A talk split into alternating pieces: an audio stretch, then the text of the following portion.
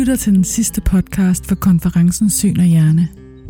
En konference, der har fokus på følger og vanskeligheder ved hjerneskader og hjernepåvirkninger, kombineret med en synsnedsættelse. Det er anden og sidste dag på Legoland Hotel og Konference, hvor neuropsykolog Anders Stein Pedersen skal til at holde et oplæg om udtrættethed, og I skal med. Velkommen og god fornøjelse. Jeg hedder Anders Stein Pedersen, og jeg er rigtig glad for at blive inviteret til at komme og sige noget om træthed i dag. Lidt kort om mig. Jeg er neuropsykolog, jeg kommer fra hjerneskadeområdet, og jeg har siden tidernes morgen, hvor jeg startede, i, mens jeg var studerende, psykologstuderende i Aarhus, kom i praktik på Frejle Fjord, neurorehabilitering. Og siden da har jeg arbejdet mange forskellige steder som neuropsykolog med undersøgelser og udredning, neuropsykologiske undersøgelser og rehabilitering af folk med senhjerneskade, hovedtraumapatienter, epilepsipatienter, folk med tilgrænsende lidelse, overlever efter hjertestop, tumor i hjernen og sådan noget. Og så hjerneskadeområdet er mit specialområde. Og så har jeg sideløbende med sådan min kliniske praksis haft sådan nogle universitetsben, hvor jeg har undervist og forsket inden omkring, hvor man har skulle bruge nogle neuropsykologiske ekspertiser, undervist psykologistuderende i test- og undersøgelsesmetode, funktionel neuroanatomi og sådan noget. Det er sådan lidt om min baggrund. Anders Stein Pedersen starter med at fortælle om hjernens aktiveringssystem. Man snakker om det, der hedder ARAS, eller det retikulære aktiveringssystem, som er en lang struktur i hjernestammen, som, som er den grundlæggende regulator af hjernens tonus og vågenhed. Så når vi får stimuli ind, det kan være synsmæssigt, det kan være somatosensorisk, øh, berøring, smerter, temperaturændringer, øh, noget vi hører, alt muligt, der kommer ind via vores sanser, så er det retikulære aktiveringssystem i hjernestammen med til at opregulere hjernens tonus eller hjernens vågenhedsniveau. Der sker noget i omverdenen. Hvordan skal vi som organisme, hvordan skal hjernen respondere på det, der sker i omverdenen? Formato reticularis er modal uspecifik. Det er så at sige for alle sanser, som kan i gang sætte aktivering ved hjælp af formato reticularis eller den retikulære formation. Der er også et descenderende retikulært aktiveringssystem. Så det her det er det opregulerende system, det er ascenderende, det er opregulerende. Og så har vi også et descenderende, et system, hvor hjernen, hvad er det, der er på gang i omverdenen, som så melder tilbage til formativ reticularis, hvad er det for et aktiveringsniveau, som er hensigtsmæssigt i forhold til den aktivitet, som organismen skal engagere sig i. Så der er sådan en feedback-mekanisme ned på formativ reticularis også. Så her har vi sådan et søvn-EEG på katten. Den er fra øh, gamle Lurias hjernen, hvis nogen af jer kender den, som, som illustrerer det her. Vi har en kat liggende her og sover. Vi måler i øvrigt dens EEG. Og så spiller vi, så er der en sirene, der hyler eller sådan et eller andet. Så vågner katten op, og så opregulerer formatio reticularis hjernens tonus og vågenhed. Katten orienterer sig i omverdenen. Hvad er det, der er på gang her? Og så har vi det descenderende system, som integrerer, og vi får en respons, og det descenderende system virker tilbage til pomatus reticularis. Hvad er det så at sige for et aktivitetsniveau, som er hensigtsmæssigt i sammenhæng? Er der en mus, vi skal ud og fange, eller er der noget farligt på vej? Så det er det opadgående, det ascenderende retikulære aktiveringssystem og det descenderende retikulære aktiveringssystem, som så at sige afpasser hjernens tonus og vågenhed. Og det modalspecifikke kommer ind. Her har vi ringet med en sirene, eller ringet med en klokke, eller et eller andet. Det er en lyd, som aktiverer hjernen hos katten. Det kunne have været alt muligt andet. Vi kunne have rystet underlaget, vi kunne have, vi kunne have skubbet til den. Så ville det være det somatosensoriske system, som er aktiveret i hjernen. Vi kan også se, at EEG'en ændrer sig. Det kommer lidt mere til, så vi får et vågent aktivt EEG-mønster i kattens hjerne. Så det er sådan, vi opregulerer og nedregulerer hjernens vågenhed. Den mentale tonus.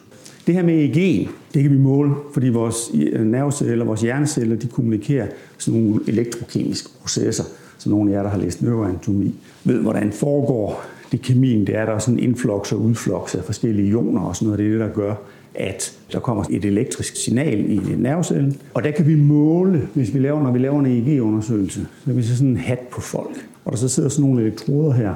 Og så kan vi måle klumper af elektrokemisk aktivitet forskellige steder i hjernen. Så får vi sådan nogle mønstre ud. Vi har to elektroder, eller her har vi 16 eller 32, eller hvor mange der nu er på sådan en EEG-hat, man sætter på folk. Og så får vi et EEG-mønster ud, som kan, vi kan få til at tegne sådan en streg på et stykke papir, eller på en computerskærm, hvis det er det, vi har. Og det er sådan, at de her mønstre, vi får ud på EEG'en, det er et mål for hjernens tonus og vågenhed. Det er et mål for den vågenhedstilstand, som hjernen er i, når vi måler EEG'en hos en hjernerask. Vi bruger det til epileptikere, som når de har epileptiske anfald, får nogle abnorme EEG-mønstre. Så det er et diagnostisk redskab også i forhold til udredning, for eksempel epilepsi. Men hvis vi måler på en hjernerask, så får vi forskellige EMG-mønstre ud, afhængig af, hvor vågne, aktive, opmærksomme folks hjerner er, eller hvor vågne folk er i det hele taget. Ikke? Her, det er EEG-mønstret på en vågen, aktiv, opmærksom person, som koncentrerer sig om et eller andet. Vi er i gang med en eller anden aktivitet. Det her mønster, det har en lav amplitude, det vil sige, bølgerne er ikke særlig høje. Vi måler dem med klumper. Vi måler, vi måler ikke på enkelte neuroner med de her. Vi måler på sådan områder, relativt i centimeter områder på hjernen. Men sådan et mønster svarer til, at der sker alt muligt forskelligt rundt om i hjernen. Så hjernens celler er så at sige optaget med hver deres. Jeg er forhåbentlig excited. Jeg er vågen og aktiv og på duberne nu og sådan noget. Ikke? Så mit EEG-mønster, det er jo til sådan her ud. Nogle af jer er måske sådan derude, det ved jeg ikke. Nej. Øh, og det afspejler, at min hjerne er i gang med alt muligt forskelligt. Ikke? Jeg holder balancen, jeg bevæger mine arme, jeg bevæger de organer, hvor jeg taler. Min frontal arbejder jeg nok også på, og sådan noget. Ikke? Og jeg prøver at planlægge og styre, og jeg sanser noget, hvor I henne, og dy, dy, dy. der sker alt muligt forskelligt i min hjerne. Så i modsætning til, når jeg sover i en dyb søvn, så står mine nerveceller, mine hjerneceller meget mere og kører i takt. Whoop, whoop, whoop. Så der får vi en meget høj amplitude, altså meget store udsving, fordi der kommer et kraftigt signal på én gang, og frekvensen er lav, så de står, når jeg sover i min dybe, drømmeløse søvn, så står mine nerveceller og slapper af og siger bid, bid, hurtigere end det her. Ikke? Men i princippet sådan bip, bip, og kører i takt og slapper af og laver ikke noget specifikt. Det gør de heroppe i min vågne aktive tilstand. Så der får vi en højfrekvent signal med en lav amplitude, altså med, lave, med små, ikke særlig høje svingninger, og med en høj frekvens. Der kommer et signal meget, meget hurtigt efter hinanden.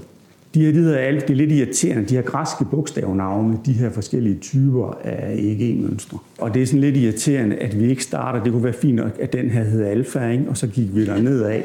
Efter alfabetet, så gik vi der nedad, når de ændrede sig.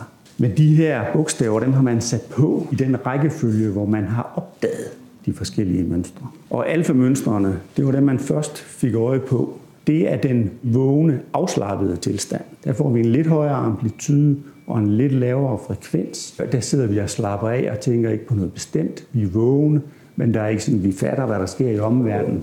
Men det er ikke sådan, vi er koncentreret, optaget, aktivt engageret i en eller anden aktivitet. Så det er den vågne, afslappede tilstand. Det kalder vi alfabølger. Og grunden til, at det var de første, vi opdagede, det var, at man gav, øh, det var en eller anden tysker, som ville undersøge noget med tankeoverføring. Om det er muligt, altså placere en tanke i en anden persons bevidsthed. De fleste videnskab vil nok sige, ja, det tror vi ikke helt på.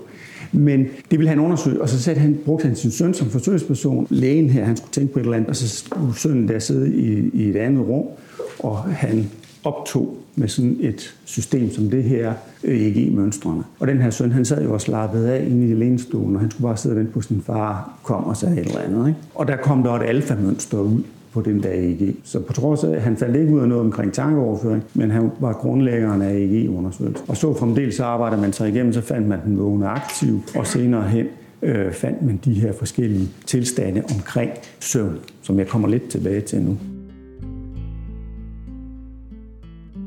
Jeg har den her, jeg har klippet ud, den har jeg fundet et eller andet sted i en, i en lærebog. Øh, så der er en komapatient her, en hovedtraumapatient, som har slået sig vældig, vældig, vældig hårdt og ligger vegetativ. Og den er endnu mere svag end den dybe, dybe, drømmeløse søvn, som vi har her lige oven. Her kæmper hjernen for at overleve, så at sige. Vi prøver at holde en lille smule liv i sig selv.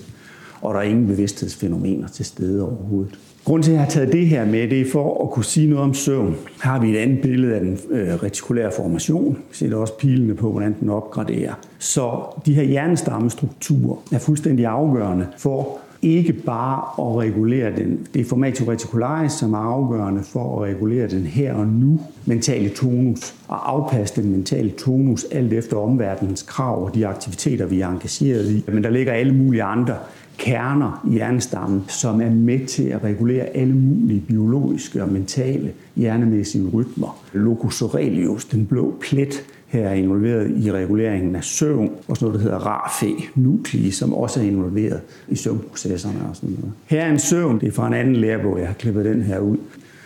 Ung kvinde eller en pige, liggende og sove, og vi har altså de der EEG-elektrodemålinger på hende. Og her har vi en almindelig nattesøvn. Her er vi vågne og aktive, og så lægger vi os til at sove.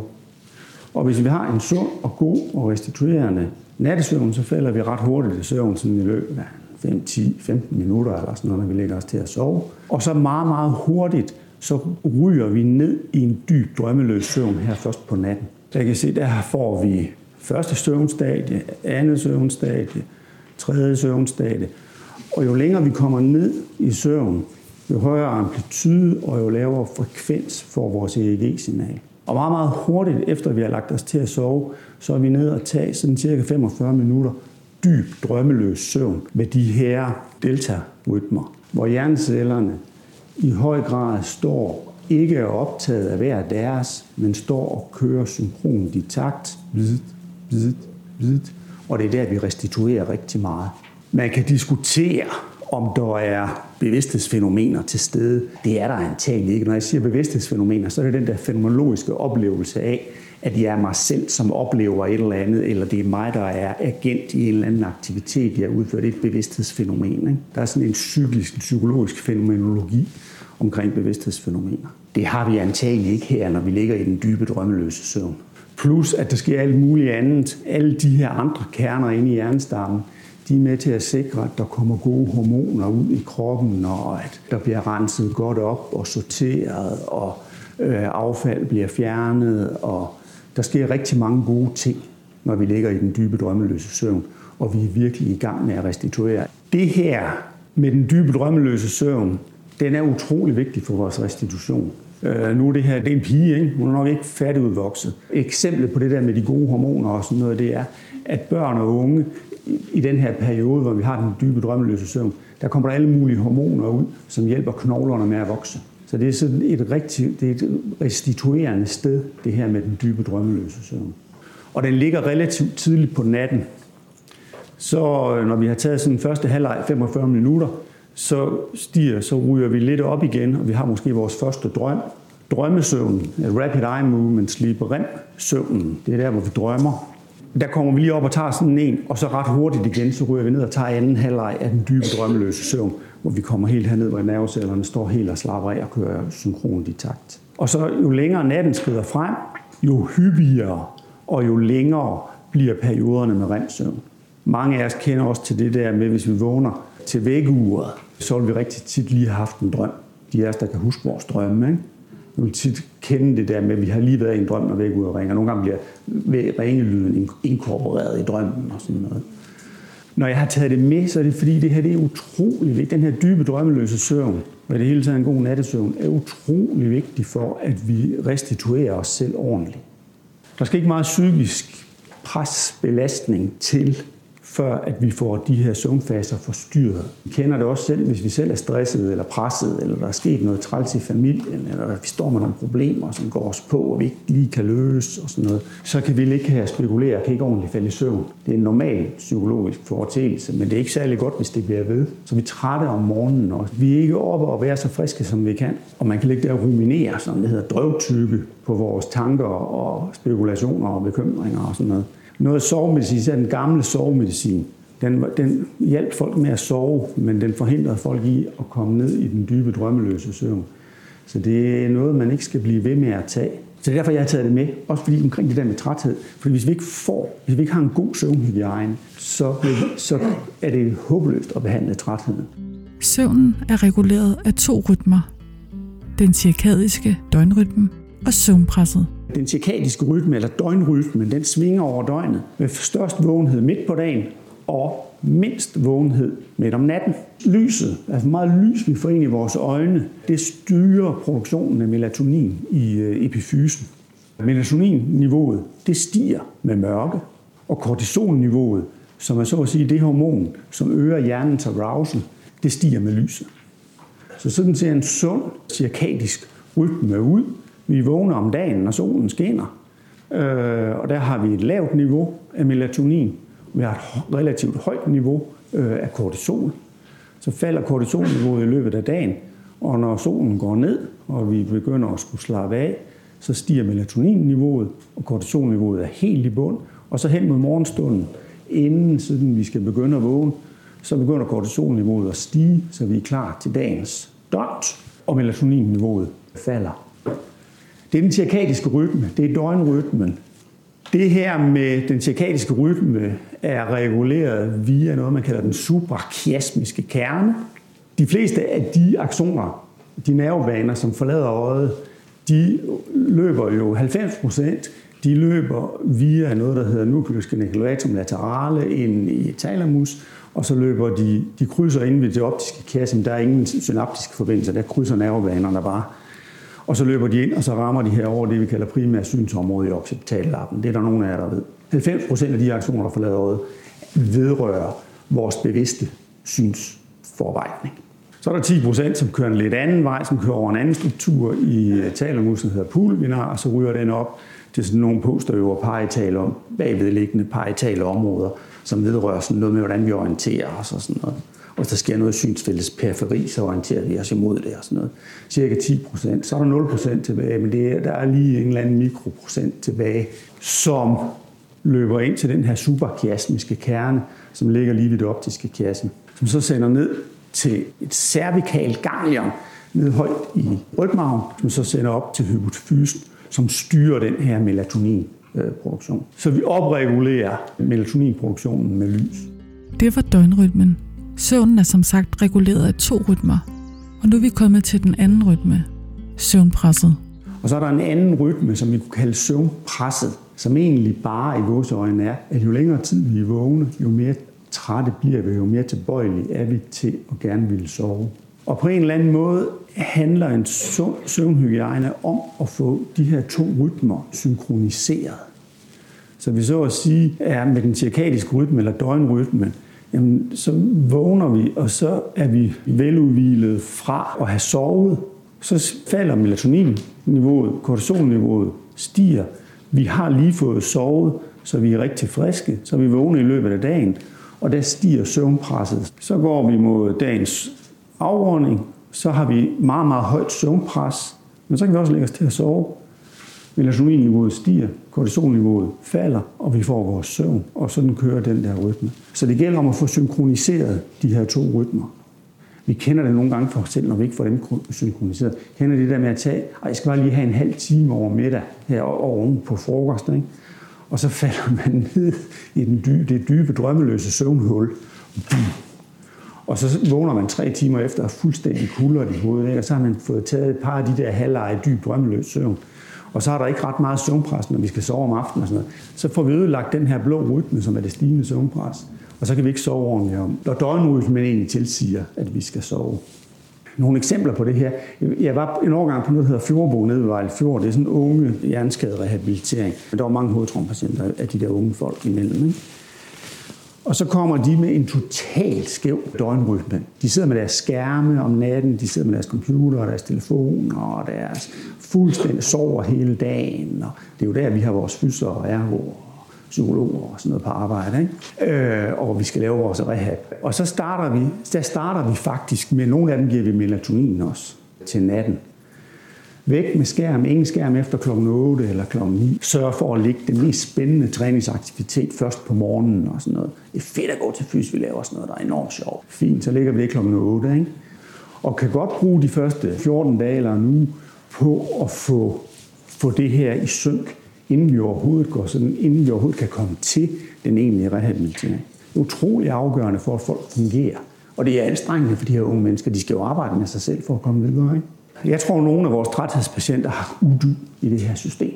Og jeg tror, et af stederne, vi kunne komme omkring noget af det her, det er at arbejde med søvnhygiejne. Kig på, hvordan er det så? Hvad, hvad, hvad er tilstanden, når de skal sove? Er der ro på? Er der en behagelig temperatur?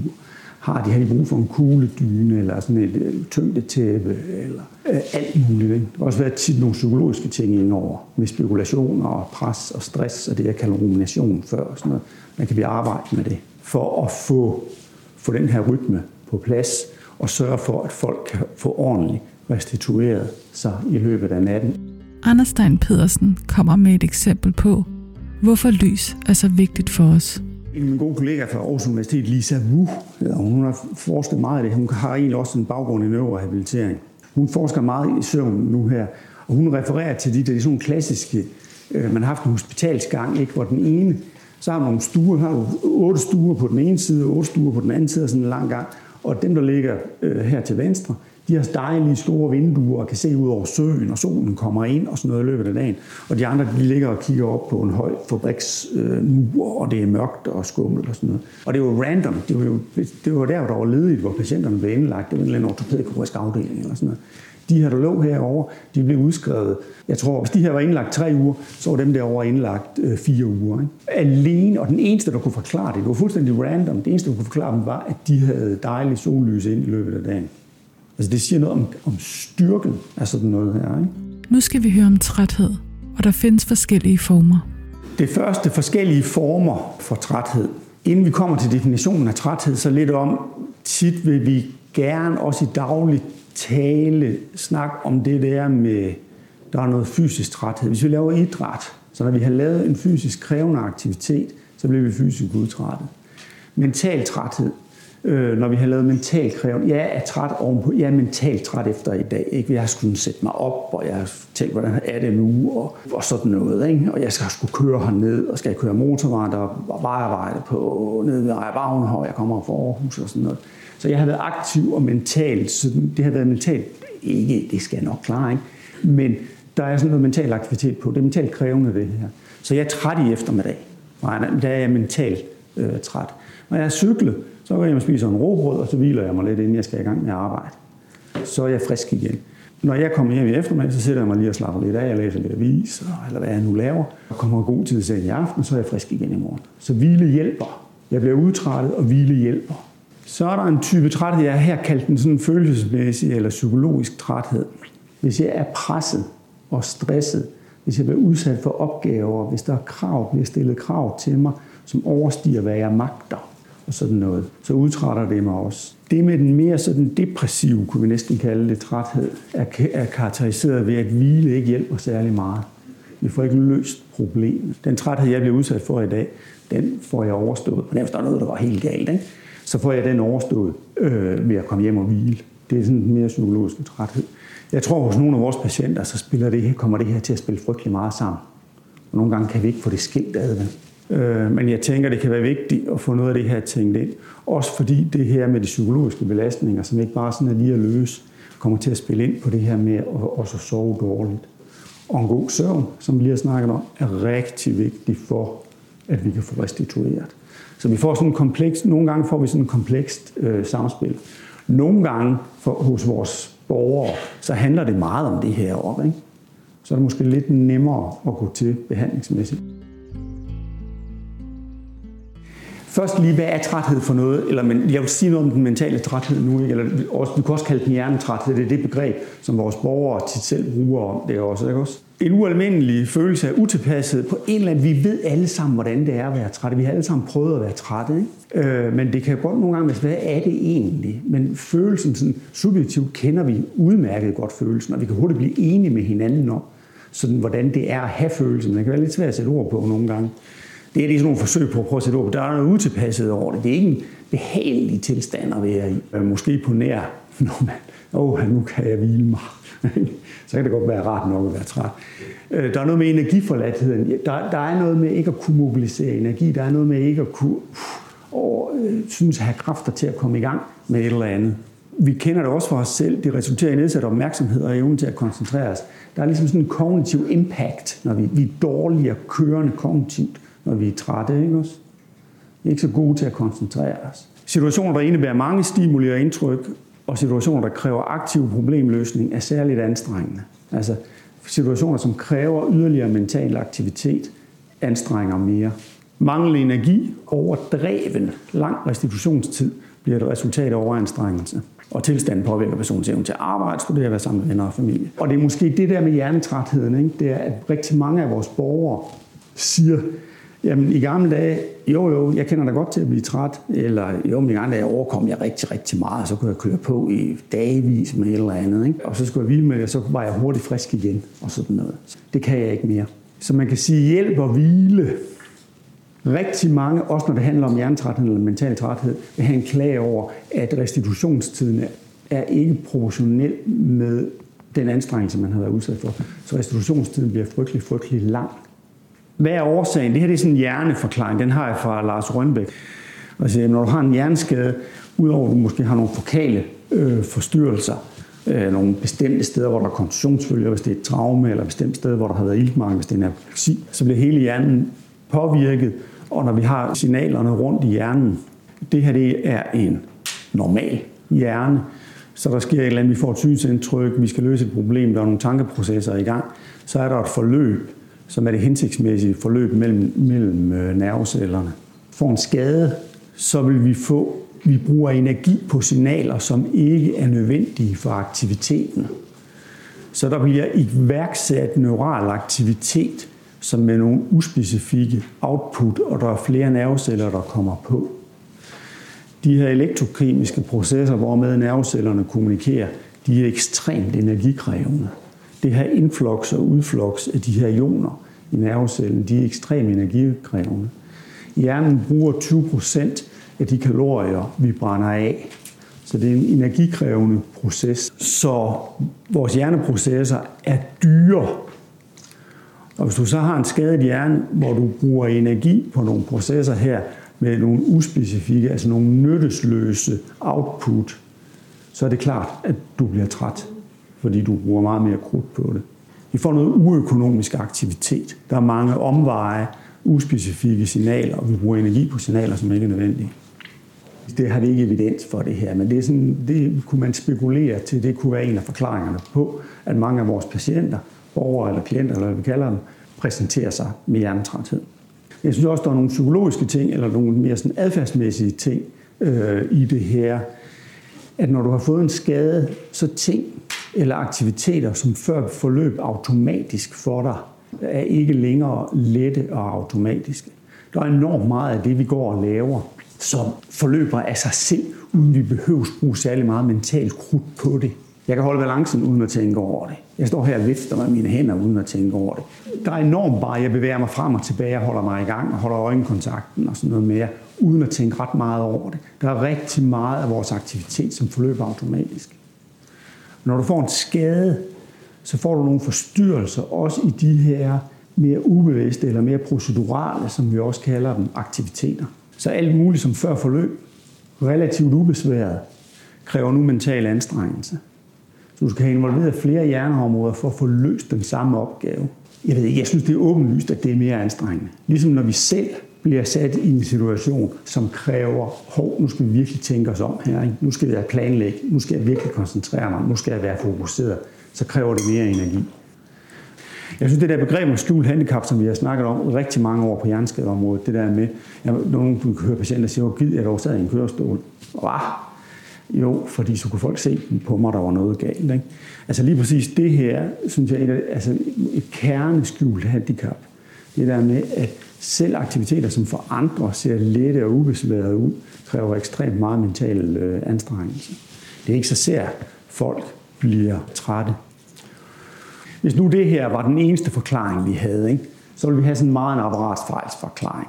Så ville vi kunne sige til folk, der er noget galt med din hjerne, du har fået en skade, var udsat for det her, du var involveret i den her trafikulykke, du slog dit hoved sådan sådan, og du blev slået bevidstløs, og du fik en kontusionsblødning. Frontallappen, når du fik sådan en blødning uden på den hårde hjernehælde, som trykkede ind der, så du har fået en skade, og hele din hjerne er blevet rystet, så din hjerne ser nok sådan der ud, og det er derfor, du er træt. Ikke? Det er sådan en ren fysiologisk øh, forklaring på folks symptom. Du har slået din hjerne, din træthed skyldes det her system, og hvis vi kan fikse det, så forsvinder trætheden også, og vi skal have, have fikset din hjerne. Sådan er verden jo ikke, og det ved, det ved lægerne jo også. Ikke? Det ved vi alle sammen. Der er alt muligt, der spiller ind på, hvordan vi har det. Vi skal have fokus på hele mennesket. Anders Stein Pedersen fortæller om den biopsykosociale model. Der er, selvfølgelig, der er jo selvfølgelig noget biologi, der er en genetisk sårbarhed, noget immunforsvar, hvordan vores almindelige tilstand og fysisk sundhed og sådan noget. Øh, er der nogle særlige forhold omkring vores køn? Du er mand, jamen, så er der nogle ting omkring testosteron, som vi måske skal tage hensyn til. Hvis du er kvinde, kan der være nogle andre ting og sådan noget. Hvilken medicin har jeg brug for? Får du blodtryksmedicin? Får du kolesterolsænkende? Får du sukkersyge? Har du sukkersyge? Alt muligt spiller ind. Ikke? Sociale situation. Har du social support, som det hedder på engelsk? Hvad er dine kulturelle præferencer eller måder at tænke på sygdom på? Og sådan noget. Din familiesituation, venner, uddannelsesniveau og alt muligt socialt, øh, som selvfølgelig også spiller ind i den specifikke case, eller den, i den specifikke situation hos det enkelte individ. Der er nogle overlap, civilstand, bevæger over det psykologiske, selvværd, tilbøjelighed til at være lidt mere melankolsk, eller lidt mere sangvinsk, eller lidt mere kolerisk, eller hvordan er din begævelse, hvordan, hvor mange sådan kognitive og intellektuelle ressourcer har den enkelte person og sådan noget. Hukommelsen, hvordan er den? Hvordan er evnen til at regulere og modulere følelser? Hvordan er evnen til at tilpasse sig noget nyt? Der er alle mulige ting. Og vi ved godt i vores arbejde, at vi er nødt til at tænke det hele med, hvis vi skal have det hele spillet. Og sådan tror jeg også, det er med trætheden. Ikke også? Og som psykolog, og jeg kigger meget på det, der er der noget andet, er der også noget, er der også noget af det emotionelle, er der også noget af den her psykologiske træthed, når folk kommer og præsenterer med et træthedssyndrom. Sådan kan vi være have en lille smule bias hver især, så længe vi ved, at vi er flere om at løse opgaven tværfagligt. Så grunden til, at jeg har taget det med, man kan sige, at den biopsykosociale model har måske også sine mangler, ikke også? Altså jeg synes måske noget omkring, jeg synes noget omkring det sociale kan måske have en endnu der tror jeg, synes jeg nogle gange bliver undervurderet lidt i det her. Hvad er den sociale kontekst, folk er i? Og hvad er de samfundsmæssige strukturer, vi lever i? Og hvilket pres er vi under? Og sådan noget. Men det bliver sådan en lille smule mere politisk. Ikke? Måske nogle ændringer i samfundslivet også. Så når jeg kigger de år, jeg har været med inden for det behandlingsmæssige, så der er kommet sådan et skift fra sådan socialpolitik og øh, sådan nogle ting over til meget mere arbejdsmarkedsrettet politik. Ikke? Hvis jeg skal være lidt grov. Vi skal alle sammen være soldater i konkurrencestatens øh, produktionshær. Ikke også? Der er sådan en pres på der. Men det kan man have nogle andre meninger om, end jeg har. Ikke? Men jeg har taget den med for at sige, at der hænger flere ting sammen. Jeg synes, vi skal passe på med at lave sådan en meget enkel model af det med træthed. Der er flere ting, der spiller ind omkring, hvordan det udspiller sig for den enkelte. Plus at jeg tænker behandlingsmæssigt, at vi, synes jeg også, vi er nødt til at tænke helheden ind. Hvordan kan man måle træthed? Det kan være svært, fortæller Anders Stein Pedersen. Der er rigtig mange ting, vi kan måle objektivt, eller relativt objektivt, og relativt sådan naturvidenskabeligt eller sundhedsvidenskabeligt. Vi tager en blodprøve, så kan man måle sukkerniveauet i mit blod. Eller man kan tage en blodprøve, så kan man måle, om jeg har forhøjet kolesterol. Eller man kan sætte en manchet på min arm, og så kan man måle på mit blodtryk. Så der er mange ting, vi kan måle. På det psykologiske område kan vi også måle nogle ting relativt objektivt. Jeg kan sætte folk i en standardiseret testsituation, øh, og jeg kan give dem nogle stimuli, som jeg ved, hvordan opfører sig, fordi den er blevet brugt til at undersøge flere hundrede mennesker med. Så hvis jeg laver en ordliste og nogle standardiserede rammer, læser en ordliste op for folk, så kan jeg have en forventning om, hvor mange en hjernerask på vedkommendes alder vil kunne gentage. Så kan jeg få et relativt præcist mål, for eksempel for deres indlæring hukommelsesevne. Så er der nogen, også psykologiske eller adfærdsmæssige ting, som vi har meget sværere ved at få et relativt objektivt mål for. Træthed er en af dem. Et andet, det kunne være smerte. Træthed er en subjektiv oplevelse.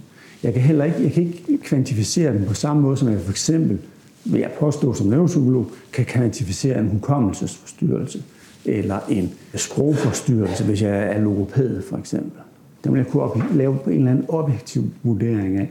Så, så vurderingen af træthed beror altid på en eller anden afrapportering for den person, som har klagen, eller synes, det er et symptom hos dem. Vi kan selvfølgelig prøve at systematisere de her subjektive klager, eller de her subjektive klager, det lyder sådan lidt negativt, men det er mit ord for, hvad folk selv fortæller om tilstanden. Ikke? Vi kan gøre det ud fra nogle spørgeskemaer, så prøver vi på en eller anden måde at systematisere de svar, også som vi får blandt mange.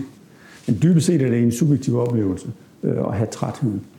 Man kunne godt det, der har været forsøg på, at lave sådan en udholdenheds- og overvågenhedstest og sådan noget. Sådan nogle kedelige, frygtelig kedeligt, continuous performance test sidder det. Så sidder folk foran en skærm, og så skal de trykke på en knap, når der sker et eller andet bestemt. Og så bliver man ved, og man bliver ved, og man bliver ved, og man bliver ved, og så ser man, hvornår niveauet falder og sådan noget. Det er et dårligt mål for det. Men der har været forsøg på at lave sådan nogle mere objektive mål. Vi er gået så nødt til, det er også godt nok, at bruge sådan noget som spørgeskema. I kan se den her, det er fra Jødeborgs Universitets Hospital. Og der er der på Jernskadecentrene i Danmark, der har Jernskadecenter Nordjylland, de har oversat den til dansk, så der findes en dansk version af den også. Jeg har taget med, det er sådan nogle typer af spørgsmål. Man må ikke bare bruge den her. Der er, jeg kan ikke huske, hvor mange spørgsmål. Så er der 24 eller 30 eller sådan noget. Altså nogle spørgsmål. Eller den her, bliver du hurtigt træt i hovedet, når hjernen skal arbejde, så kan folk på sådan en Likert-skala fra 0 til 3, hvor der er nogle mellem cirkel ind, så kan de cirkel ind, hvordan de synes, de har det, og sådan noget. Og så får man en score ud til sidst, og så kan vi få en eller anden idé om, hvordan folk ligger øh, omkring mental træthed. Jeg bruger det selv, det her schema, men det er på mange måder, nu er de her ikke til at forsvare sig, det er, der er frygtelig meget tekst at læse. Jeg har det sådan lidt, folk skal sidde og bladre igennem fem tætskrevne sider for at besvare det. Det synes jeg ikke er super hensigtsmæssigt, når det er træthed, vi er ude og måle. Men når folk er fuldstændig udmattede, når de er færdige med skemaet. Men det er sådan en type. Det er et spørgeskema. Det er for at give et eksempel på, hvilke spørgeskemaer man kunne bruge. Også en anden, der hedder Multidimensional Fatigue Inventory, som har været brugt i rigtig mange år, og også har været meget brugt i Danmark, ved jeg. Øh, og den prøver man at dele op i general fatigue, fysisk øh, reduceret aktivitet, reduceret motivation og mental øh, træthed og sådan noget. Og der er nogle items på det. De her faktorer, hvis man laver noget, der hedder en faktoranalyse, de holder ikke super godt i virkeligheden. Men det er altså, der er sådan en type af spørgeskema. Jeg bruger det i klinikken, også både rehabiliteringsmæssigt, men også udredningsmæssigt, for at få en idé om, og nogle gange for at kunne sætte et tal på, som jeg dybest set godt er klar over, afspejler en subjektiv oplevelse hos den, som jeg undersøger. Men jeg får da et eller andet ud, ikke også? Ja, og der kan jeg sige, der, den er lidt nemmere at gå til, fordi der, det er sådan nogle ret enkle udsagn. Jeg kan ikke huske, hvor mange spørgsmål er, det kan vi se. Der er 20, og den er lidt nemmere for borgeren at udfylde end i MFS'en. Typiske symptomer, det er sådan noget med den pludselige og unormalt hurtigt indsættende træthed. Altså det der med, at den kan komme som et lyn fra en klar himmel, så er jeg i gang. Jeg synes lige, det går godt. Så gik jeg ud i skuret. Nu føler jeg mig frisk her til morgen. Og jeg havde det der, jeg skulle rydde op ud af det der skur. Og så gik jeg ud, og så gik jeg i gang, og så gik der tre kvarter, og så lige pludselig sagde det så slog det ned i mig som lyn fra en klar himmel, at jeg overhovedet ikke magtede det mere. Og sådan noget. Kognitive klager, som er ledsaget af det, rigtig mange, som klager, men altså det der med koncentrationen, jo jo, jeg er nok ikke helt så god som før, men når jeg er frisk, så går det egentlig hederligt, men når jeg er træt, så går det helt galt for mig. Det der med den kognitive impact, synes jeg også er en meget, meget hyppig klage. Og så det, vi har snakket lidt om, det der med den lange restitutionstid efter overanstrengelse, som overhovedet ikke er proportional med aktiviteten. Jeg vil tit, at det sådan noget, jeg vil gerne til det her selskab, jeg vil gerne til den her konfirmation, eller det her sølvbryllup, eller den her skole reunion fest, eller et eller andet. Og jeg ved bare, sådan et begreb, der er en pris at betale bagefter. Det har I også hørt mange gange, mange af jer, ikke også? Så der er en, en, en uproportional lang restitutionstid efter en eller anden aktivitet, som førhen forløb relativt øh, ubesværet. Trætheden varierer mest energi først på dagen og dalende i løbet af dagen. Og der kan man se, det her det er en eller anden, jeg tror også den er fra svenskerne i Göteborg, den her faktisk. Jamen sådan ser det ud for et normalt menneske. Vi bliver, der ophober sig søvnpres, eller trætheden stiger, så spiser vi frokost, og så får vi en lille middagslur der og så bliver vi friskere igen, ikke? og så øh, stiger den hen mod aften. Mens for en person med træthedssyndrom, vi er mest frisk om morgenen, men der er en uproportionel høj øgning af træthedsniveauet. Så er det også ved, at vi holder, har indlagt en middagssøvn eller en pause søvn midt på dagen, hvor vi lige restituerer en lille smule, men vi kommer slet ikke ned til udgangspunktet. Og så stiger den uproportionelt meget. Der er det, at jeg vil være opmærksom på det der med træthed først på dagen også. Fordi jo mere ukarakteristisk den her ser ud, jo mere vil jeg begynde at tænke på nogle psykologiske faktorer i forhold til træthed. Den depressive patient er også præget af træthed. Den depressive patient er også præget af energiforladthed. Den depressive patient er også præget af massive vanskeligheder med at mobilisere motivation og sådan noget. Men den depressive patient vil ofte, ikke altid, men ret ofte, have det dårligt om morgenen.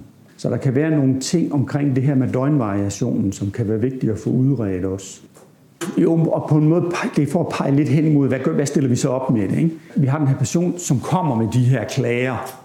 Pludselig indsættende træthed, påvirket kognitiv funktionsevne, når vedkommende er træt, uforholdsmæssig lang restitutionstid, søvnproblemer, emotionel labilitet, svært ved at tage initiativ, det er også den emotionelle labilitet, ikke også øget stressniveau. Træhed i tænkningen, synes jeg også er en hyppig. Det er ligesom om, det er ligesom om at mine tanker de kører i siv, eller ligesom mine tanker går i tungt sand, eller sådan noget kan man nogle gange høre også. Hvad stiller vi så op?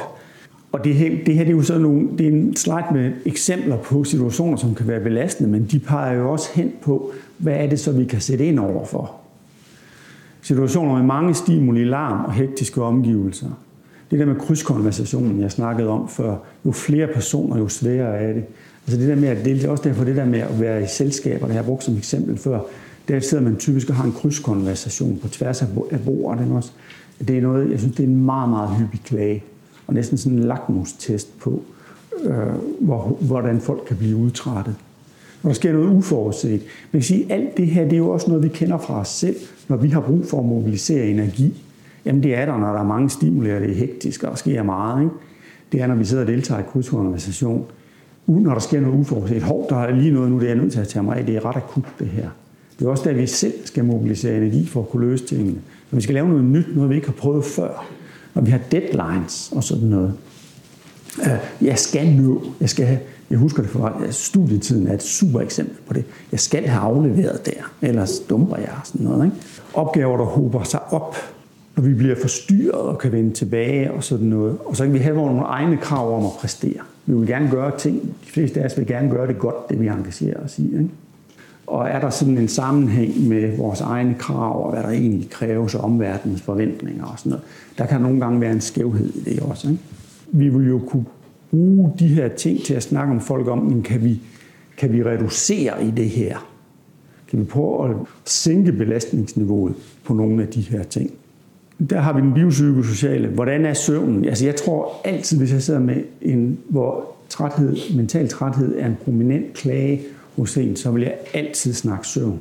Når jeg laver, udred, jeg laver nogle gange udredninger i forhold til jobcentrene og forsikringsselskaber og alt sådan noget, der snakker jeg, alt, tager jeg altid en grundig søvnanamnese på folk. Jeg snakker altid med folk om, hvordan de sover. Ikke bare sover du godt, men hvornår går du i seng, hvornår falder du i søvn, er din indsovning ledsaget af det, jeg kalder rumination, altså spekulationer, tankemøller osv. osv.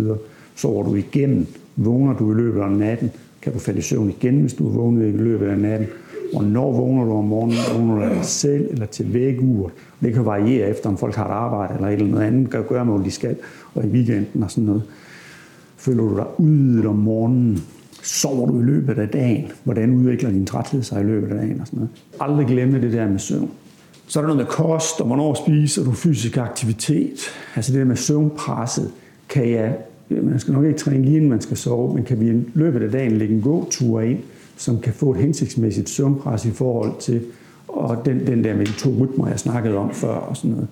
Hvad er der bivirkende medicin, og får det, det tager det på et rigtigt tidspunkt, og skal jeg snakke med en læge om, hvad der er det rigtige at gøre og sådan noget. Smerter, mange af vores patienter har ondt også. Hvordan spiller de ind i det? Hvad kan vi gøre med de kognitive vanskeligheder, og det der med det emotionelle også? Det der med, kan vi gøre noget for at arbejde med spekulationerne og ruminationen og sådan noget? Anders Stein Pedersen runder varighed og bedringsmuligheder. Hvordan kan man få det bedre? Her har jeg en, den er egentlig fra Center for Funktionelle Lidelser i Aarhus, den her.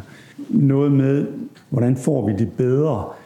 Altså mange af vores patienter vil lave, ja, de af vores træthedspatienter vil lave det, vi kunne kalde boost and boom, ikke også? Nu vågner jeg, jamen så vågnede jeg, og det var den første morgen, siden at jeg blev udskrevet kom jeg, eller kom hjem fra Hammel, eller siden jeg var færdig med min rehabiliteringsforløb der og der, og kom hjem, og det var svært at vende sig til at komme hjem. Jeg skulle struktur på min dagligdag, og så vågnede jeg en morgen, og så var jeg frisk. Og så gik jeg ud i skuret og, og ville have ryddet op for det der helt længe. Ikke? Og så knokler de på, og så får de et tilbagefald igen. Så mange af vores patienter laver det der boost and boom. Så jeg tænker også behandlingsmæssigt en snak om, at vi skal tage nogle små skridt ad gangen i forhold til bedring. Ellers risikerer vi sådan noget som det her. Hvis det her, det var sådan levede vi vores liv, før vi har et aktivitets- og belastningsniveau, så har vi lidt meget, så restituerer vi, og så har vi lidt, og så kører vi op igen, så får vi skaden. Og så hvis der er for meget af det her boost and boom, så risikerer vi at få en på sigt nedadgående rytme. Hvis folk hele tiden kører over grænsen i forhold til, hvad de kan.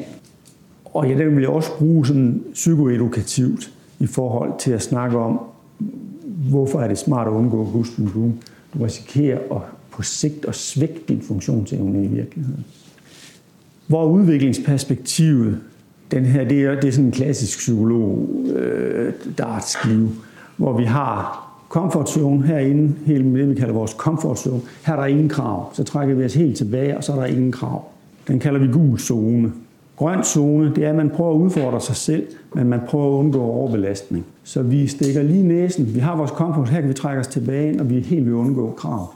Så stikker vi lige næsen lidt frem. Så i stedet for at gå ud, og nu skal jeg have det her skur ryddet færdigt op, så er det, prøv at gå ud og kigge på det og lægge en plan. Og så sætte en halv time ind i morgen, hvor du så bruger, hvad er det første, den første halve time, hvad skal du gøre der, så holder du pause bagefter. Og det er måske det eneste gørmål, du har i morgen.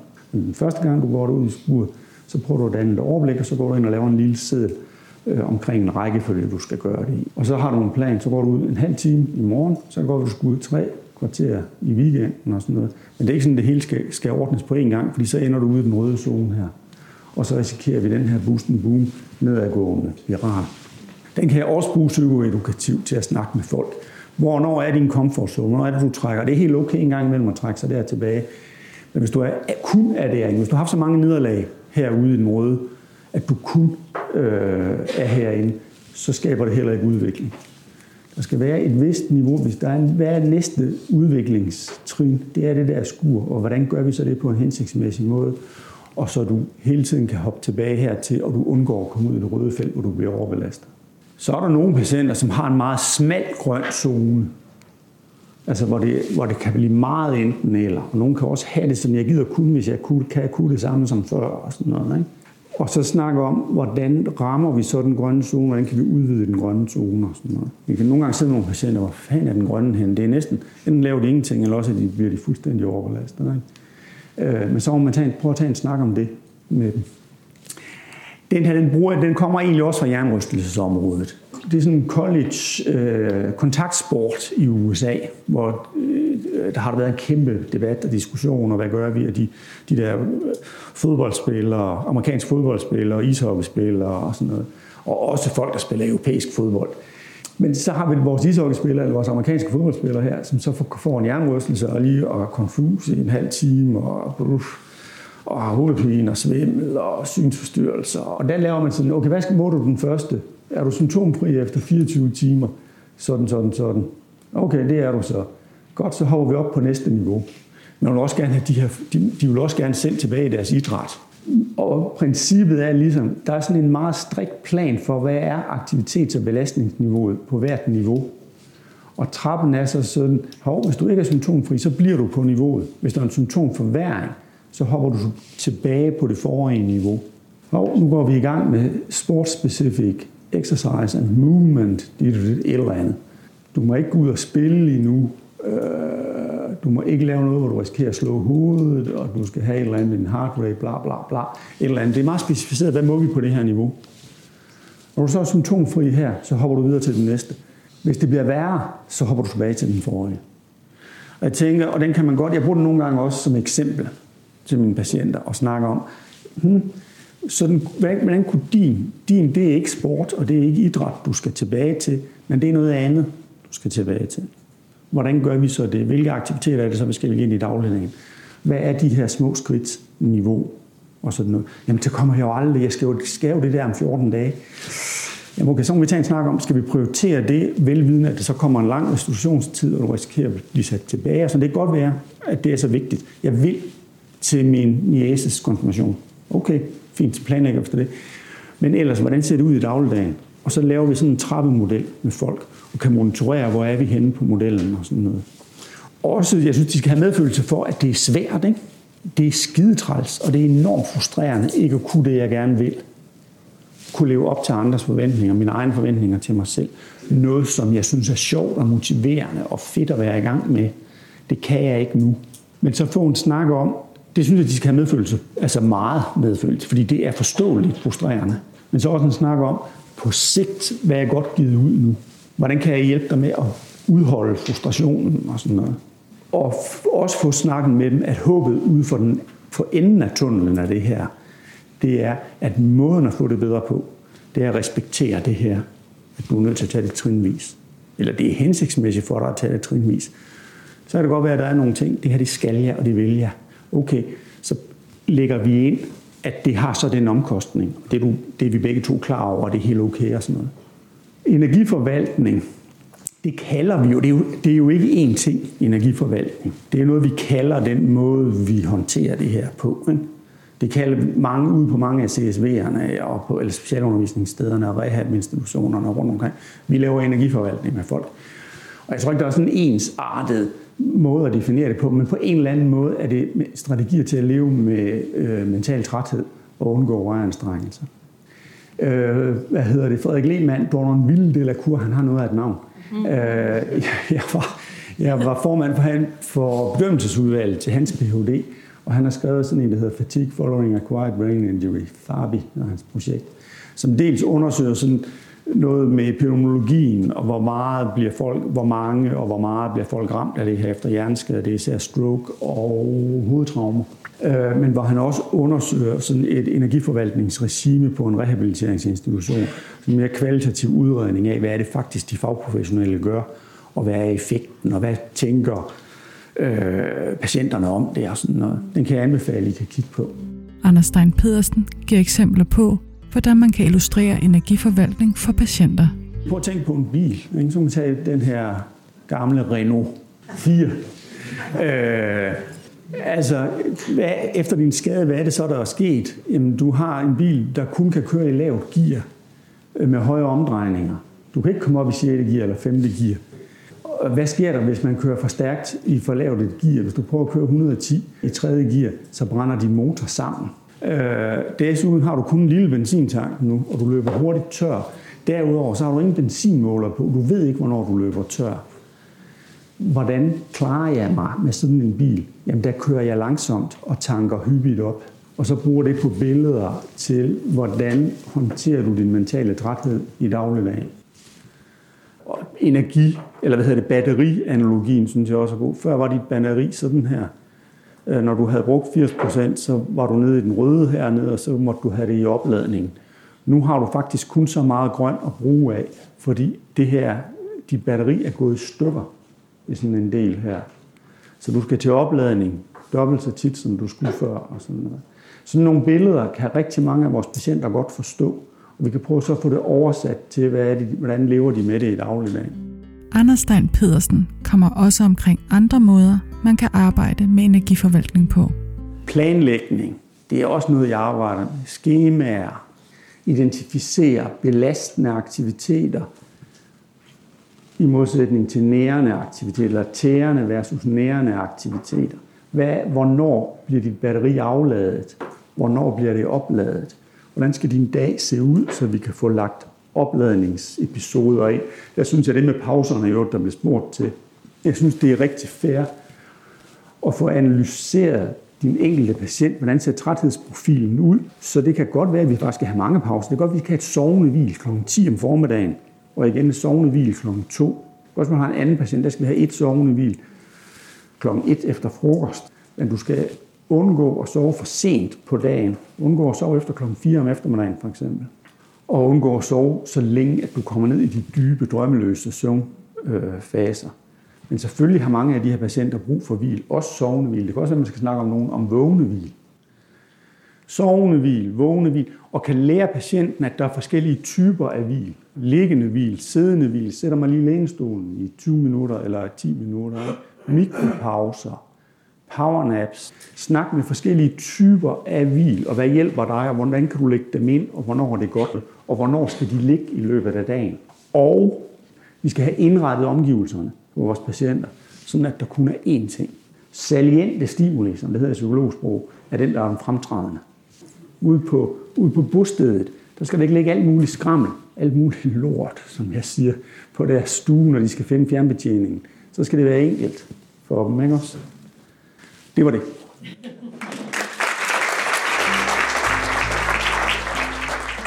Det var alt, vi havde til dig i den sidste podcast. Jeg håber, du synes, det var spændende at være med på konferencen Syn og Hjerne. Podcasten er produceret af Instituttet for Blinde og Svagsynede. Tak fordi du lyttede med.